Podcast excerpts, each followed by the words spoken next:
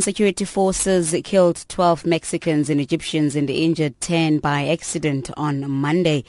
This in an attack after mistaking a tourist convoy for militants they were pursuing in the country's western desert.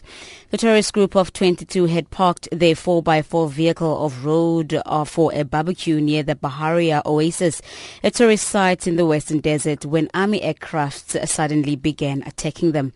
Officials said the company that organized the tour were not immediately available for comments. Two military commanders that deserted South Sudan rebel leader Riek Machar after he signed a peace deal agreement with President Salva Kiir have formed their own rebel group to fight their leader and Kiir's forces. This dramatic move comes at a time when the people of South Sudan are eagerly waiting for the formation of a government of national unity in November this year. James Shimanyula has more. The military commanders that have defected from rebel leader Riek Machar are General Peter Gadet and General Gathoth Gatkuoth. The commanders accused Riek Machar of fronting them to fight in the bush, while he himself, as they put it, sits comfortably in an ivory tower in Addis Ababa, Ethiopia. Confirming that indeed they have defected from rebel leader Riek Machar, Commander Gathoth Gatkuoth, on behalf of his colleague, said, "If we break away from Riek Machar, we are now fighting in Upper Nile State, fighting the government and fighting Riek Machar." A major opposition party in Niger has chosen its exiled leader, former parliamentary speaker Hama Amadou, to challenge President Mohamadou Issoufou in next year's elections as candidate in the presidential elections in 2016. The Nigerian Democratic Movement announced after a rally in the southern town of Zinde.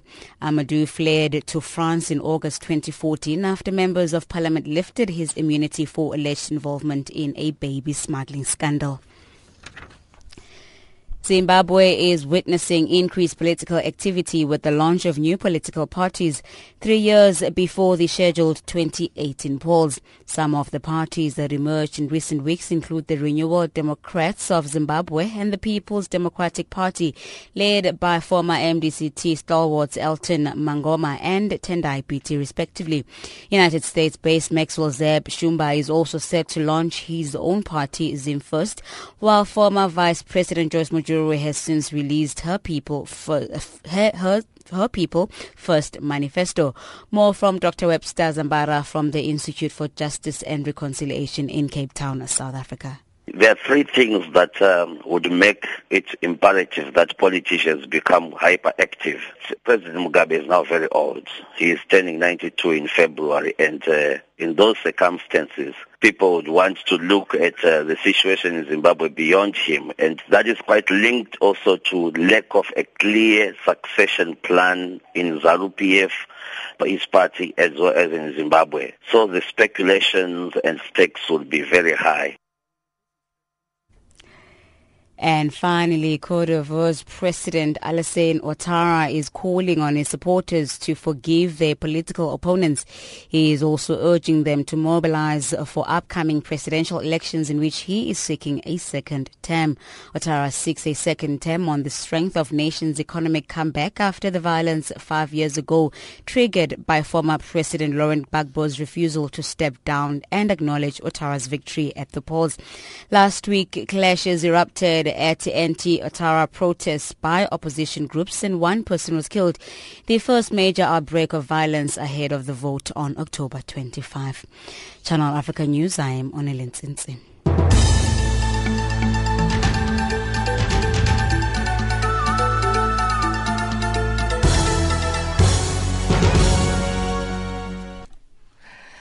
It's 19:05 Central African Time. Thank you very much, Onele, for that update. Now, Zimbabwe is slowly migrating into a scary political landscape as popular political parties gear up for elections more than 2 years ahead of time.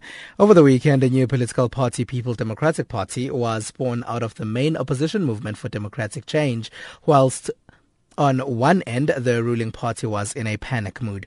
Following the announcement by ousted Vice President Joyce Mujuru that she could form an opposition political party, Mugabe is said to be paranoid.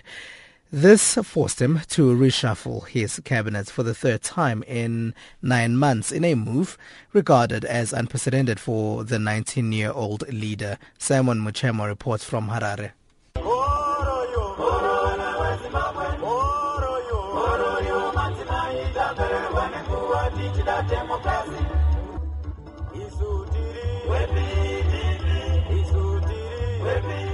There was joy, pomp and wild celebrations in the Zimbabwean capital Harare over the weekend following the birth of a new political party, People's Democratic Party. PDP was born out of the main opposition movement for democratic change, the strongest opposition since independence in 1980.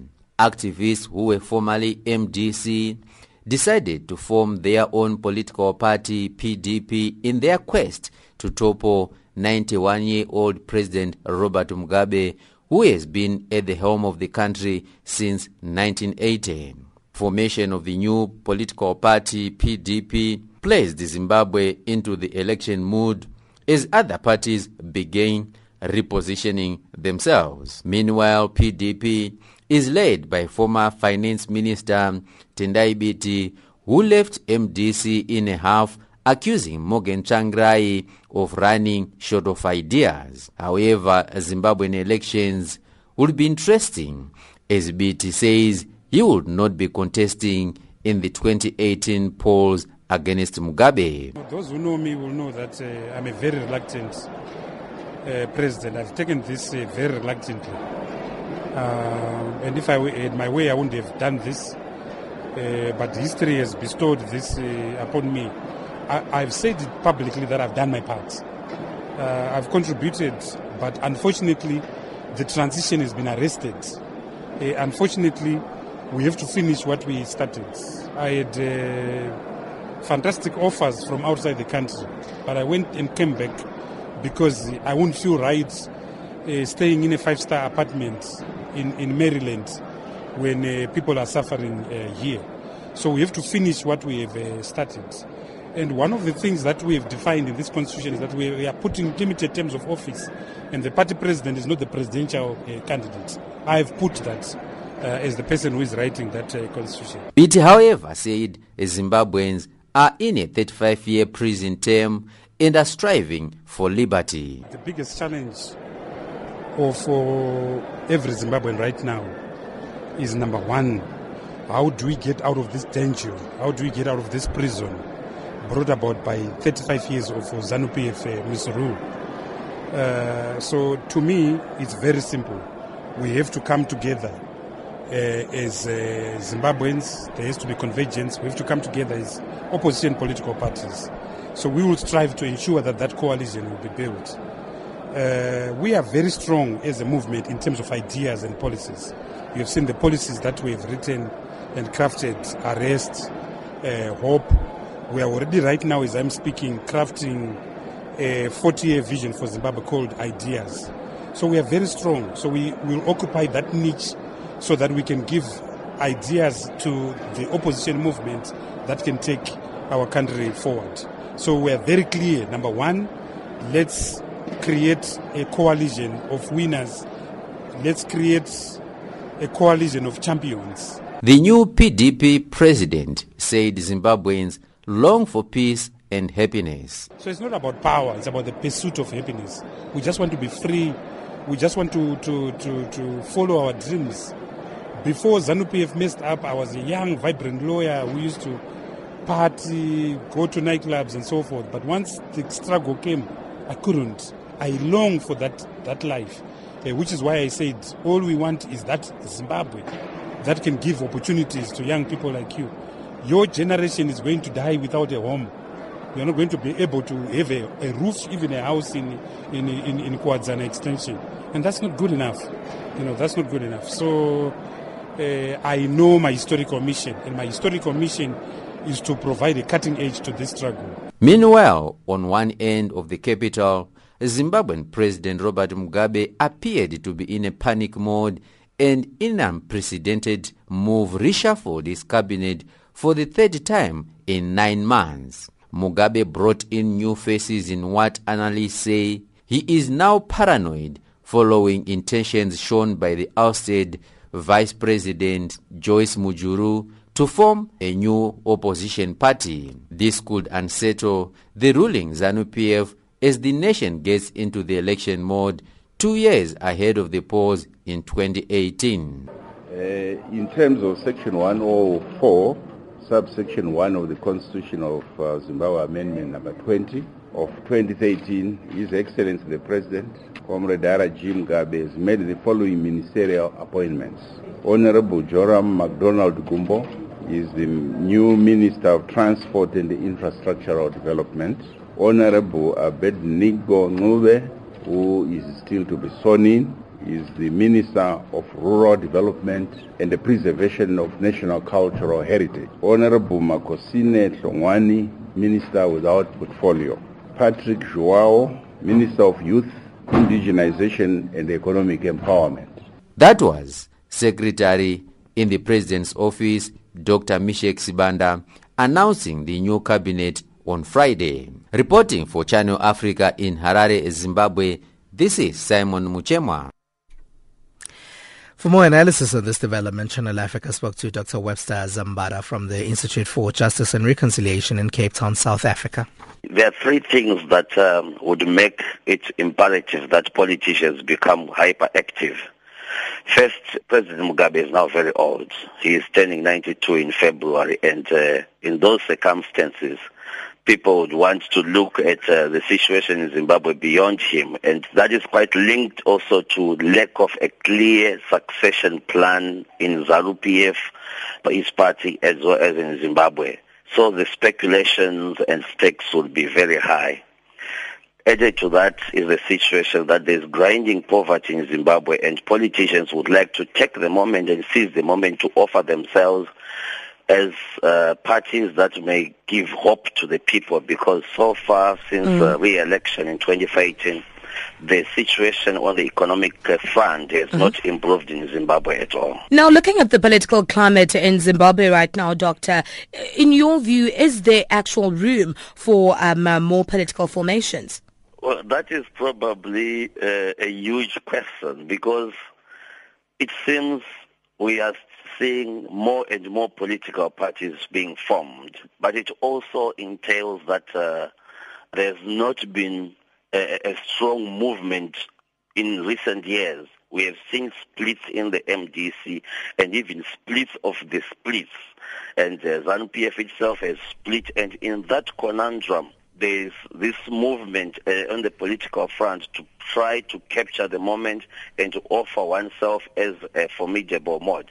And considering the removal of Vice President Joyce Mujuru, who has been quiet for quite some time, I think this is her time to show that she is politically relevant. So we saw her launching her build blueprint, an economic blueprint, which has since been linked to, ZANU-PF has criticized it as very close to MDC. Also, we have seen some members of, who is sacked by ZANU-PF as part of Mujuru, addressing Morgan Tsvangirai's MDC rallies. On Saturday, we saw Themba Mliswa, former ZANU-PF chairperson for Mashonaland West, addressing an MDC rally. We also saw a week earlier Jawulani Sivanda, the former leader of the war veterans, addressing Tendai Biti's party.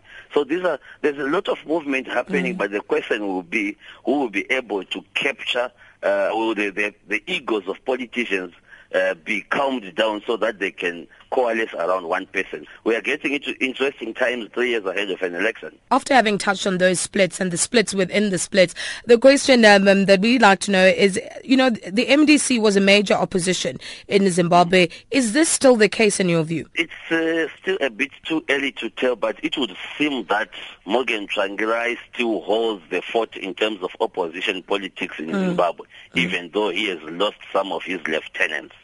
So we are yet to see what is going to happen in the next few months if there will be successful negotiations for a coalition, because the talks have been there, but just like before, we have seen talks around coalition collapsing even at last minute. If you recall, just before the 2008 elections, Tsvangirai and Walsh Mengube, his former Secretary General, were in talks until the last minute, and those talks were abandoned. There are people who believe that if those talks had been successful, Morgan Tsvangirai would have beaten Robert Mugabe outrightly in 2008. But these are only ifs after they're failing to negotiate properly. So the issue of egos and the issue of who is going to take what is going to show us the true character of these opposition political parties emerging. Because more often than not, politicians are quite egotistic people. We want to see who will be the leader who they will coalesce around. So we are getting into very interesting times, yet we are still 3 years before an election. And on that note of it just being, a full 3 years before elections, won't this lead, this campaigning, and 3 years in advance, almost lead to a voter fatigue? And just a second leg to that question, do you believe that some of these parties will be able to unseat ZANU-PF? I think politicians are found in a catch-22 situation in that regard. If you are quiet, people will wonder whether you are still relevant or not. And if you are very active well ahead of time, people may, the issue of voter fatigue may come in, and I think Zimbabwe has experienced that. However, if you look at the activities right now, it's an issue of people offering blueprints and policy issues and the like. This, I think, is a situation where people want to offer alternatives to ZANU-PF's Zim assets, which people are criticizing as a failure so far. Yet, on the other hand, the ZANU-PF government would like to claim some successes from its own political economic blueprint. What it entails is that we are now in a situation where people are probing their voters to try to woo voters to their side. The question now will come, who will win new voters? That is Dr. Webster Zambara from the Institute for Justice and Reconciliation in Cape Town, South Africa, talking to my colleague Zikona Miso earlier today. Across the globe, every second, there's always a breaking story. Koltranjoy for Channel Africa Radio in Ethiopia's capital, Addis Ababa. For Channel Africa, I'm Lilian Strobach, reporting from the ICC in The Hague. Reporting for Channel Africa, I am Hilda Kekeloa in Zambia. Our cutting-edge and hard-hitting journalism leaves no stone unturned, giving you the whole picture every time. George Muhango, Channel Africa, Blantyre. This is Lansana Fofana reporting for Channel Africa from Freetown. Reporting for Channel Africa in Harare, Zimbabwe, this is Simon Muchema. Reporting for Channel Africa, this is Moki Kinzeka in Yaoundé. From an African perspective, listen to Channel Africa in English, Kiswahili, French, Silozi, Portuguese, and Chinyanja, informing the world about Africa. Ntakwana Ngatani in Mohalizuk, Lesotho. Reporting for Channel Africa, Mwai Gikonyo in Nairobi. Join us every day and know what is happening around you. Channel Africa, the voice of the African Renaissance. Your time is 19:19 Central African Time right here on Africa Digest on Channel Africa, the voice of the African Renaissance. My name is Siphumelele Zondi and I'm going to be with you until 2000 hours this evening. Now, European Union or EU interior ministers are meeting in Brussels, Belgium, for an emergency meeting around the region's worst modern refugee crisis. The extraordinary meeting follows announcements by the European Commission last week about proposals to distribute 160,000 migrants throughout the member nations. This call of obligatory sharing of refugees across at least 22 countries has, however, been met with mixed feelings amongst leaders on the bloc. Meanwhile, the global rights group Amnesty International has demanded an overhaul of EU's asylum system to ensure safe passages to the continent for people in need of protection and to end the suffering of those who do eventually make it to the Union. Acting Director of Amnesty International's European Institutions Office, Iverna McGowan, elaborates. Unfortunately, it's all too similar. We have seen this issue coming back on the agenda time and time again. However, the lack of leadership being shown and the lack of decisiveness in terms of a long-term human rights compliant solution means that the issue keeps coming back on the agenda. Now, earlier this year in April, it was more firmly looking at the deaths in the Mediterranean Sea, the search and rescue mission. At that time, Amnesty International underpinned, yes, it's very good to have the search and rescue operation in the sea. However, the root cause of the problem, of course, is the lack of safe and legal routes into the European Union. And as long as there's refusal to address that issue, this agenda item will unfortunately keep coming back. So what's on the agenda? So on the agenda is primarily what the European Commission had proposed last week. So there's a number of items. First of all, there is the idea of relocating 160,000 asylum seekers who've arrived in the European Union, so to move them to other countries. Now, whilst it's evident that the relocation as an emergency mechanism is now needed because the people are here, we would like to take a step back and ask, but looking at how undignified, treacherous and horrifying a route it has been across the sea, across the land, then actually that journey should never have taken place in the first place, and people should have been resettled or issued humanitarian visas so they could frankly fly from where they're coming from safely into the country and not go through this route. Why is Europe so divided on this? It is clear that there has been a lack of leadership, but if you look to the people of Europe, that's what struck us in Amnesty International. There have been thousands of people pouring out on the street across the continent over this weekend, calling on leaders to show the face of humanity, to show a human rights-based approach to give people dignity. However, there is a lack of political leadership and a lack of will at the highest level, unfortunately, to show a proactive approach.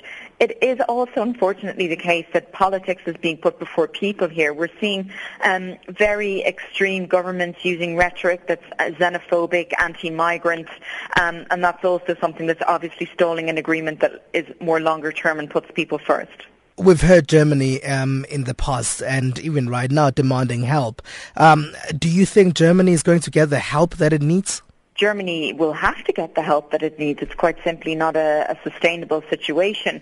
But given, just going back to the point I was raising earlier, the reason that Germany now needs help is that we've been allowed the system to develop whereby people are not offered a safe route to Europe. They have to climb fences, risk their lives, scrum it in an undignified way, and eventually show up in Germany. If we actually looked at a fair relocation system, so that takes into account the consent and needs of asylum seekers, and also couple that with, remember, this is a global refugee crisis, not just a European one, so that we saw the increase in global resettlement efforts. This would mean that people do not have to have these undignified journeys, and not only Germany, but the other frontline member states, of course, such as Italy, Greece, and Hungary, that have faced higher numbers arriving at their borders, would also be alleviated by that. That brings us to the next issue, because you are saying that it's a global issue. Now, what can the international community do to assist Europe in this? So it's clear there's a number of measures that we've taken. I already spoke about an increase in resettlement places. So it's obviously clear to understand that resettlement doesn't fall on Europe alone. Amnesty International marks in particular that the Gulf states, which would have a lot of cultural, religious and linguistic ties with many of the Syrian refugees, have offered absolutely no resettlement places. We'd also call on the United States and other wealthy, strong states that they would increase their global resettlement efforts. On top of this, you can see that the UNHCR that's dealing with this, the global fund application, so the calls for funding on the various programs that they're running, is falling short. So there also needs to be a proper resourcing of those mechanisms and a global effort on resettlement across the board. And now the movement of people into Europe has been happening for quite a while now. Yes, it is the worst in recent times at the moment, with people coming from Syria. But you've been seeing North African migrants or even East African migrants, people from Eritrea, Ethiopia, moving into Europe. Why is there panic on it now? Why was this not seen as an emergency before? It's a very poignant question. It's obviously been urgent for quite a long time. It's clear that the ongoing crisis, so when we look at Syria in particular, the fact that the civil war hasn't stopped. In fact, now more armed groups, ISIS, that's also pushing more and more people to be displaced out of the country. We're now facing just over 4 million Syrian refugees in the neighbouring countries of Syria alone. It's clear that the global crisis has reached boiling point. However, what's also clear is that had a more proactive, responsible, human rights-based approach been adopted in Europe, then this level of crisis could have been alleviated.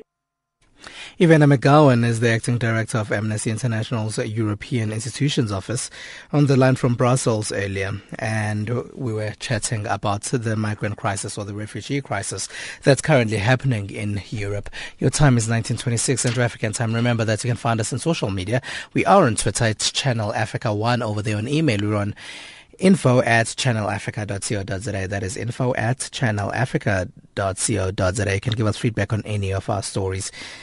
Ethiopia has just ushered in a new year. It's 2008 over there. Every 12th of September, the country celebrates a new year according to its calendar that is unique only to Ethiopia. Here's Koleta Wanjohi. The year is 2008 in Ethiopia. The country has just ushered in a new year. Ethiopia uses a different calendar from the rest of the world. It uses the Julian calendar that makes the 12th of September of every year the beginning of a new year. For many, especially the youth in the cities, celebrations began on the New Year's Eve, that is on 11th September, with many going to entertainment centers to wait for the clock to tick midnight. On the real New Year's Day, the streets of Addis Ababa were empty during most of the day.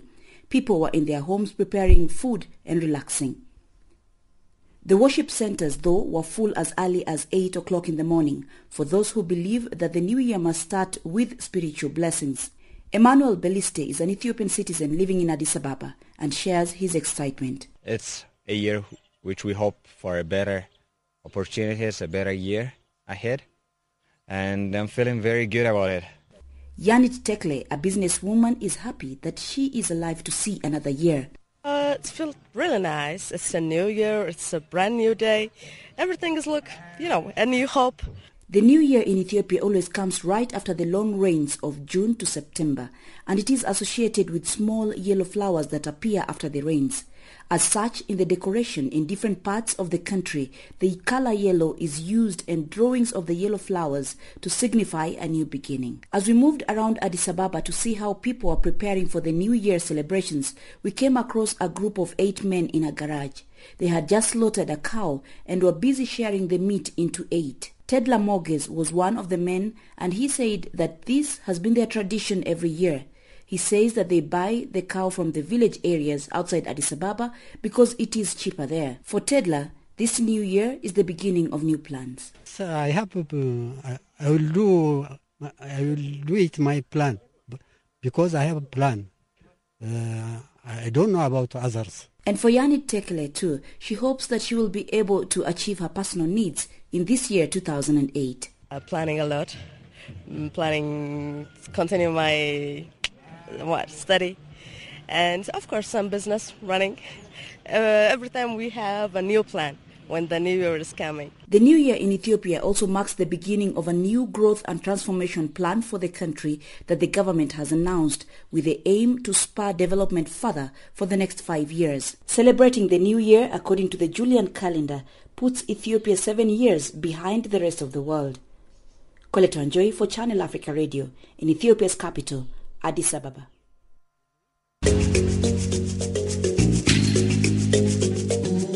This is Channel Africa, South Africa's official international public radio station on shortwave, internet and satellite. From an African perspective, listen to Channel Africa in English, Kiswahili, French, Silozi, Portuguese and Chinyanja, informing the world about Africa. Channel Africa, the voice of the African Renaissance. The world's leading experts in violence prevention are gathering in South Africa's mother city, and they are in Cape Town to share innovative ideas about how to end gender violence. The Fourth Sexual Violence Research Initiative Forum is reportedly the largest conference on violence against women and girls in the global South. Dr. Claudia Garcia Moreno is the leading specialist on gender, reproductive rights, sexual health and adolescence at the World Health Organization. The World Health Organization, together with the Medical Research Council and the London School of Hygiene and Tropical Medicine, produced a report in 2013 that documented the very high rates that we find across the world of intimate partner violence as well as sexual violence. We found that globally 1 in 3 women experienced one or other of these forms of violence in their lifetime. And of course, we see that there is some variation within regions, with some regions, the African region, the Middle Eastern region, and in South Asia having higher rates than other regions. But still, wherever we look at the problem, it's extremely common, very serious, and it has tremendous impact on the health and the lives of women, their children, their families, and also a very high economic and social cost to societies and to nations. Now tell us about some of the pressing issues around gender-based violence that delegates will be really getting into conversation around during this week. Well, this meeting is very important because it brings together a very wide group of people, researchers, donors, activists, program planners, policymakers, really to look at what do we know, what new information and research results do we have that are telling us what works to prevent these kinds of violence, what kinds of services women who experience these forms of violence need, how do these programs work, and how can we scale them up? So how can we really pull all this information together, build collaborations across all these partners to help end this problem across the world. Now, what key lessons have you learned over the years in terms of the area of sexual violence research? I mean, what risks and innovations are worth taking in this regard? Well, this is a problem that is the result of an interplay of many different factors. But, of course, a very big factor is the acceptability of these forms of violence in many societies, the norms that exist around men and women and how they should behave, and what kind of behaviors are rewarded. And we see that really globally addressing these norms around the acceptability of these forms of violence is a critical thing on which we need to act.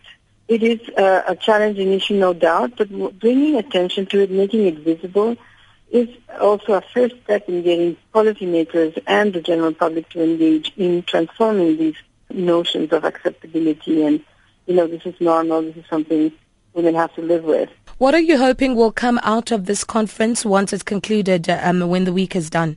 Well, we will hear about new approaches, new strategies. We have a very wide range of people looking at different issues, child abuse, for example, partner violence, sexual violence, problems of violence against sex workers, trafficking. So we have a very wide range of issues, and looking really very concretely at what are the strategies that work to address these problems and to respond to these problems. We also see it as an opportunity to build collaborations for people to network with each other. It's one of the most rewarding things of this meeting, just, seeing people connect, and several long-standing collaborations have emerged out of these meetings. So it's very exciting. This is our largest meeting so far. It's bringing together more than 350 people from over 40 countries. So it is really a great opportunity to help strengthen this work and build more strategies. Dr. Claudia Garcia Moreno is the lead specialist on gender, reproductive rights, sexual health and adolescence at the World Health Organization, and she was speaking to Zikhona Miso. Thank you very much for staying with us. You're still listening to Africa Digest right here on Channel Africa with Ms. Phumelele Zondi with you until 2000 hours. A huge international study of global causes of death has revealed that since 1990, there's been a profound change in risk factors for death. The study was conducted by an international consortium of researchers, including those from the Institute for Health and Metrics Evaluation, IHME, at the University of Washington in Seattle. The researchers looked at 79 risk factors for death in 188 countries between 1990 and 2013. Dr. Tom Achoki is the director of the African Initiatives at IHME, and he elaborates on this. This is a global effort which gets data from 188 countries and involves more than 1,000 researchers spread across the world.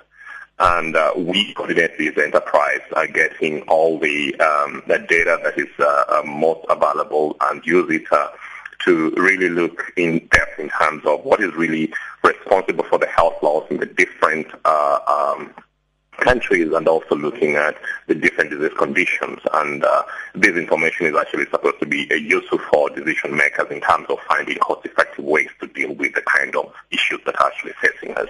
And within African perspectives, this is also very useful. You look at it in terms of we are looking at the regional variations and country-level analysis. Now let's talk about your core findings. What did you find there?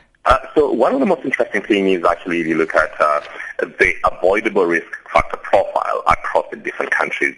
Within the world, you're seeing things like high blood pressure being an issue.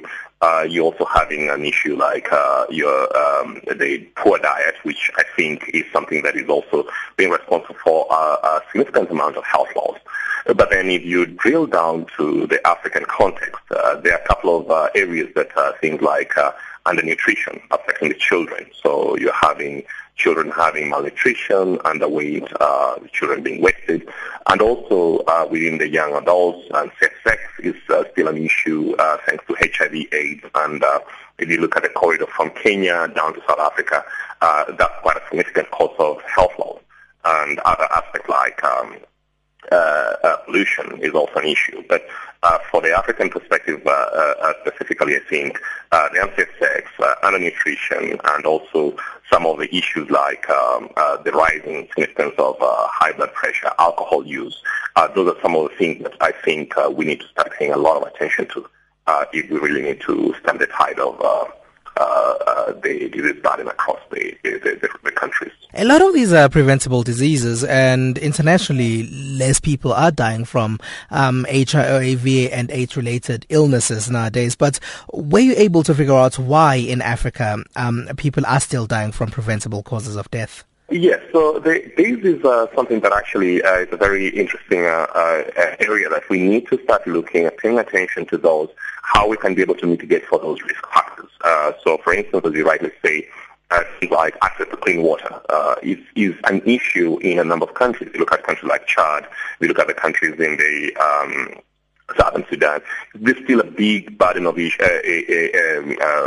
cause of burden of disease. And also, as you rightly said, things like even within the non-communicable diseases. So, for instance, if you look at diets, there is an issue of being able to have effective sensitization, effective measures to promote healthy lifestyles for dealing with the non-communicable diseases, which are becoming a big driver of, cause of death in some countries in Africa. And I believe as they continue rising, there's need for policymakers to pay strong attention to those kind of conditions. All right. Now, is there any potential to improve health in Africa? Yes, definitely. There's been tremendous progress which has been made. Actually, if you look at this study, it does show that there has been tremendous progress which has been made in a number of countries, especially even for things like HIV/AIDS, malaria, and also other conditions like, if you look at even malnutrition. But the thing is, these conditions are still an issue. So it's not that progress has not been made, but there's still a significant area that we need to pay attention to if we are to sustain the gains and deal with emerging problems. So it's like when you're driving, you don't want to get you don't want to get off the pedal as you're accelerating. So we need to really pay attention to those and continue the progress. Dr. Tom Machoki is the Director of African Initiatives at the Institute for Health and Metrics Evaluation. He joined me on the line earlier this evening. The World Social Science Forum is taking place at the Inkosi Albert Luthuli International Convention Centre in Durban, South Africa. The meeting has brought about experts from around the world to debate global social challenges. Imran Patel is the Deputy Director General at the South African Department of Science and Technology. Yes, the key issues that we are facing as a country as part of the National Development Plan and globally is issues around poverty, inequality and unemployment. The World Social Science Forum is a way of getting the social scientists and humanities community to help us to think through these challenging problems and how we address them. What has been found to be a common factor with regards to the experts that are meeting now in Durban discussing these global social challenges? Yes, a key issue that's very, very clearly coming up is that inequality is a global phenomena. It's Not only correctly the NDP identified inequality as one of our primary challenges, but if you look at global inequality, there's inequality within countries and there's inequality between countries. And what we need to be doing is understanding this. Part of this is that there's a lot of structural problems in the global community, whether it's the way our economic systems are designed, whether it's our social systems that are designed, which is leading to increasing levels of inequality. Also, if we don't deal with inequality, it's not just a moral issue. If we don't deal with inequality, we're going to see a lot more social unrest, a lot more disenchantment and disillusionment amongst big sections of the community. We'll see continued racism coming through, etc. But we'll also see impacts on global growth and development. That seems to be a kind of a key message that's coming from a number of the experts, particularly the session that we just attended. These things came up very, very strongly. Talking about the issue of inequality, what has been found to be the cause of this inequality from a global perspective? So the experts would be able to speak more to this, but there's many, many, many factors around this here. You know, and there's lots of debates even among social scientists around the causes of this. But clearly, part of the problem is that the way that the global economic system is being developing, whether it's about trade between poor countries and rich countries, or it's in terms of the fact that you're having a lot more kind of growth led by or global trade being directed by, say, manufactured products, etc. You know, these are some of the causes leading to global inequality. You know, Financialization of the global economy and too little emphasis on the real economy. You know, people are making money by speculating on stock markets. You know, making money because of financial flows, currency manipulation or currency variation. You know, so there's a whole range. It's not like any of the key challenges we're facing, whether it's climate change or poverty. The reasons are not a single one. They're always multidimensional. And in addition to being multidimensional, there's a lot of debate about how important are some factors around it. So what the researchers have done is try to put the evidence on the table, and different people will read the evidence differently. So I have my own views and would read the evidence in one way. Others would read the evidence in a different way. But that's the reason for the World Social Science Forum, is for people to debate the evidence and how people are interpreting the evidence.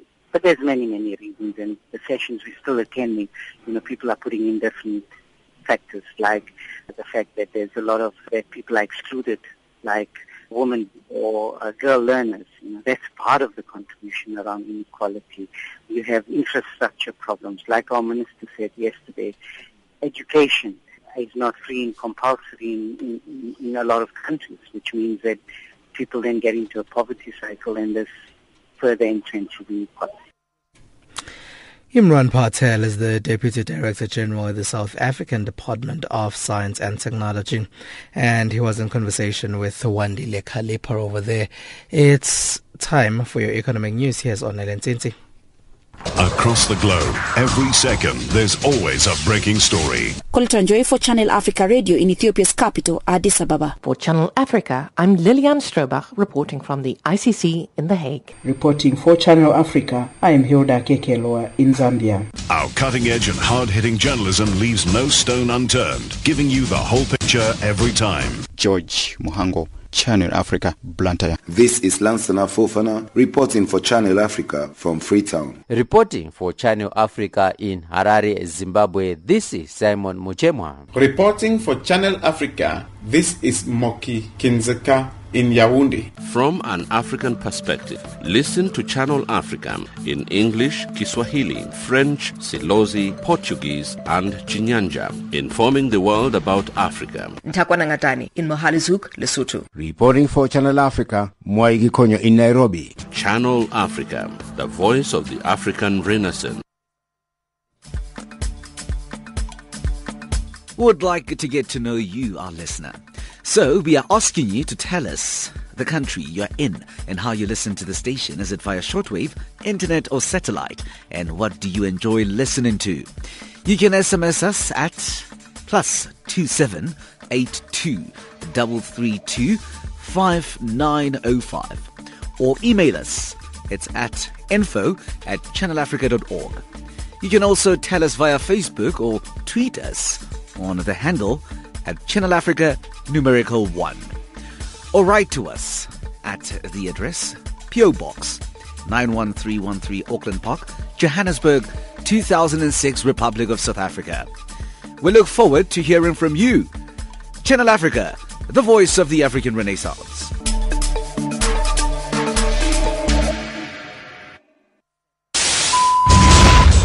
Across the globe, every second, there's always a breaking story. Kolitranjoy for Channel Africa Radio in Ethiopia's capital, Addis Ababa. For Channel Africa, I'm Lilian Strobach, reporting from the ICC in The Hague. Reporting for Channel Africa, I'm Hilda Kekeloa in Zambia. Our cutting-edge and hard-hitting journalism leaves no stone unturned, giving you the whole picture every time. George Muhango, Channel Africa, Blantyre. This is Lansana Fofana, reporting for Channel Africa from Freetown. Reporting for Channel Africa in Harare, Zimbabwe, this is Simon Muchema. Reporting for Channel Africa, this is Moki Kinzeka in Yaoundé. From an African perspective, listen to Channel Africa in English, Kiswahili, French, Silozi, Portuguese, and Chinyanja, informing the world about Africa. Ntakwana Ngatani in Mohalizuk, Lesotho. Reporting for Channel Africa, Mwai Gikonyo in Nairobi. Join us every day and know what is happening around you.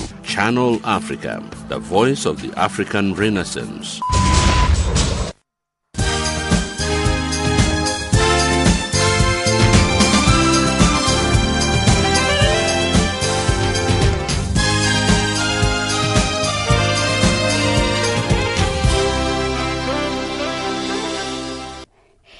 Thank you, Spoo. Looking at your economics news update, the African Development Bank is hosting the co-organizing a series of events, including unlocking the continent's huge energy potential. Energy Week will launch a dialogue with key stakeholders to set out the new deal on energy for Africa that will accelerate energy supply and access across the continent. Since taking office on September 1st, the president of the African Development Bank, Akinwumi Adesina, has reaffirmed the position of energy among key priorities for the IAFDB. United Nations Under-Secretary-General for Economic and Social Affairs Wu Hongbo says the ambitious global plan to better fulfill the needs for humanity while protecting the planet can be achieved within 15 years. Hongbo says he's confident the 17 Sustainable Development Goals, SDGs, can be reached by the 2030 target date. All 193 countries that make up the UN are expected to adopt the anti-poverty measures at a summit in New York later this month. Hongbo elaborates on the impact of the SDGs on the United Nations work. I think that once the agenda is implemented in the next 15 years, it will have a profound impact on the specific operation of the United Nations and its system. And first, the goals and targets are really integrated and cross-cutting. So that calls for the United Nations and the system, funds and programs to work together. And secondly, we need to help the member states at the national level how to streamline the relevant goals and targets into the national strategic plans. Mozambique is in the bottom category for transparency when it comes to its national budget. This is according to the International Budget Partnership Open Budget Survey 2015, which measures budget transparencies and accountability around the world. The survey was done by the help of the country's human rights organization, the Center for Public Integrity. Its country is given a score out of 100, which determines its ranking on the Open Budget Index. Mozambique scored 38 out of 100, which is moderatorily lower than the global average score of 45. George Martini is one of the researchers of the CIP. Right now, the last report we scored 38, so we lost almost 10 points, 9 points, which is not good for our efforts that has been done in the country for more transparency on the government business. So the result shows that the government of Mozambique provides to the public with minimal budget information. So we are saying that there is a lot of efforts that have been done the last few years, but it's not consistent. And the information which is available is not on time. So that's why Mozambique lost most of the points on transparency. Angola has further devalued its currency to 135.374 to the US dollar from the previous 130.442. The central bank is reporting that Angola, Africa's second largest crude producer, has been hit hard by a sharp fall in oil prices. Currencies across Africa have been hammered by a broad-based slump in commodity prices. The black market rate for the Angolan kwanza is much lower at around 240 to the dollar. And finally, Free State Agriculture FSA in South Africa has proposed a wage increase for farm workers in line with inflation rate for the next 3 years. During the Department of Labour public hearing presentations in the province last week, FSA stated the drought as well as high production costs in the sector have been detrimental to the sector. The new wages for farm workers will come into effect end of February next year. Free State Agriculture CEO Hank Vermeulen.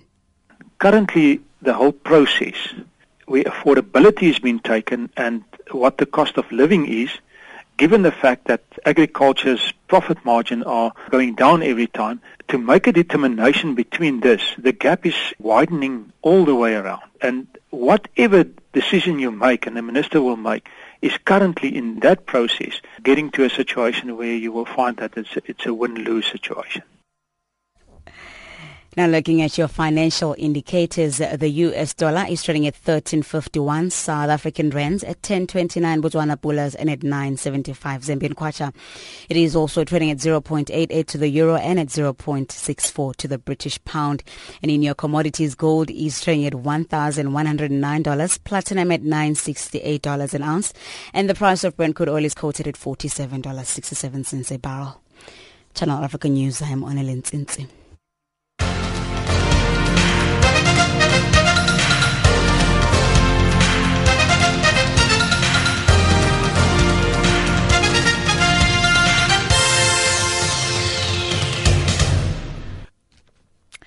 Good evening, sports fans. I am Usiwudi Makura with the latest sports news at the SAWA. Starting off with football news, the South African Under-23 national football team has been placed in Group A of the CAF Under-23 Championships, along with hosts Senegal, Zambia and Tunisia, following a draw that was conducted in Cairo earlier this morning. Teams placed in Group A will play their group stage matches at the 60,000-capacity Stadia Loped Seda Senegal. Group B consists of Egypt, Algeria, Mali and Nigeria, and their matches will be played at the Stadia Caroline in Mabo. The final tournament takes place from the 28th of November to the 12th of December, with the three teams booking their Olympic places to represent the African continent at next year's Olympics. Meanwhile, South Africa's senior women's team Banyana Banyana have been knocked out of the All-Africa Games in Brazzaville, Congo after the drawing of lots that saw Ghana progress instead of them. Banyana Banyana and Ghana finished joint second place in Group B following their two games, which both sides ending up with the same points, the same goal difference, goals scored as well as the goals conceded. Now, in order to decide who would join group winners Cameroon into the semi-finals, there was a drawing of lots that took place earlier this morning, with Ghana going through to face Cote d'Ivoire in the semi-finals. Former SAFA acting technical director Fran Hilton-Smith says it's unfortunate to see Banyana Banyana bar out of the competition like this. Well, of course, very disappointing to lose on a draw of lots. As you say, Egypt not pitching up for the tournament really impacted our group. But back to the drawing board, and obviously we need to look at how to possibly improve, trying to score more goals going forward. Some of our top players weren't there, for instance, Jermaine, who is one of the top goal scorers.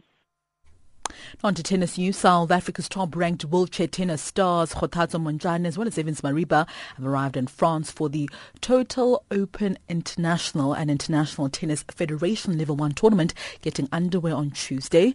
Wheelchair tennis South Africa's general manager Karen Losch says the two have prepared well for the upcoming event. Both KG and Evans have been training really hard throughout September. They spent a very busy month on tour in August. where KG played in the Belgian Open, and she won the doubles title, and Evans the doubles title in Italy. And finally, in rugby news, the Kenya seven-a-side national team, now under a new head coach, has already entered camp to prepare for the Olympic qualifiers that are just around the corner.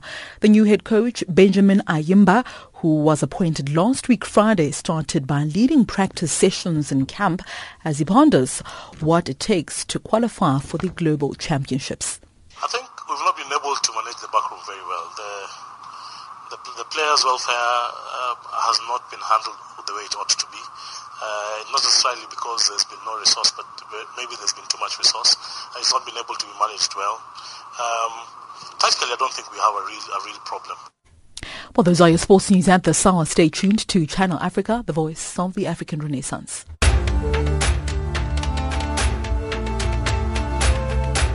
This is Africa Digest.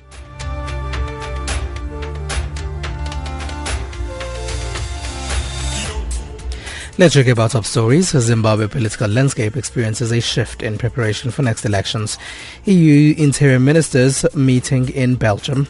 In economics, the African Development Bank hosts a series of events around unlocking the continent's energy potential. In sport, All Africa Games renamed Africa Games. That wraps up Africa Digest for today. From myself, Spumelele Zondi, producer Luenda Mawa, my technical producer Adrian Kenny, and the rest of the team, thanks for listening. Send us emails, info@channelafrica.co.za, or SMSs +27796957930. Tweets can go to Channel Africa 1. We leave you with Mayine by Simpiwetan.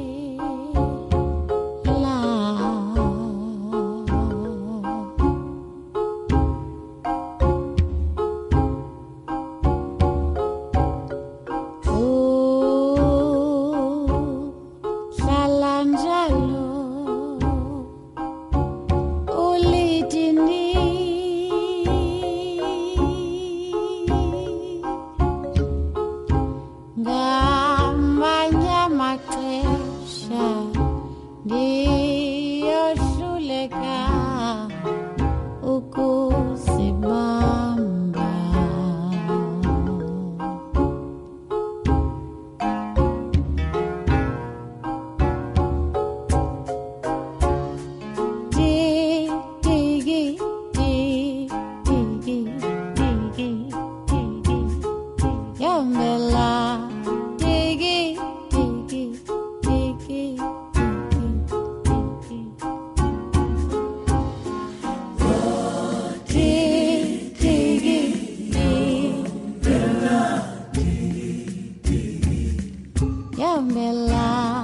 diggy, diggy.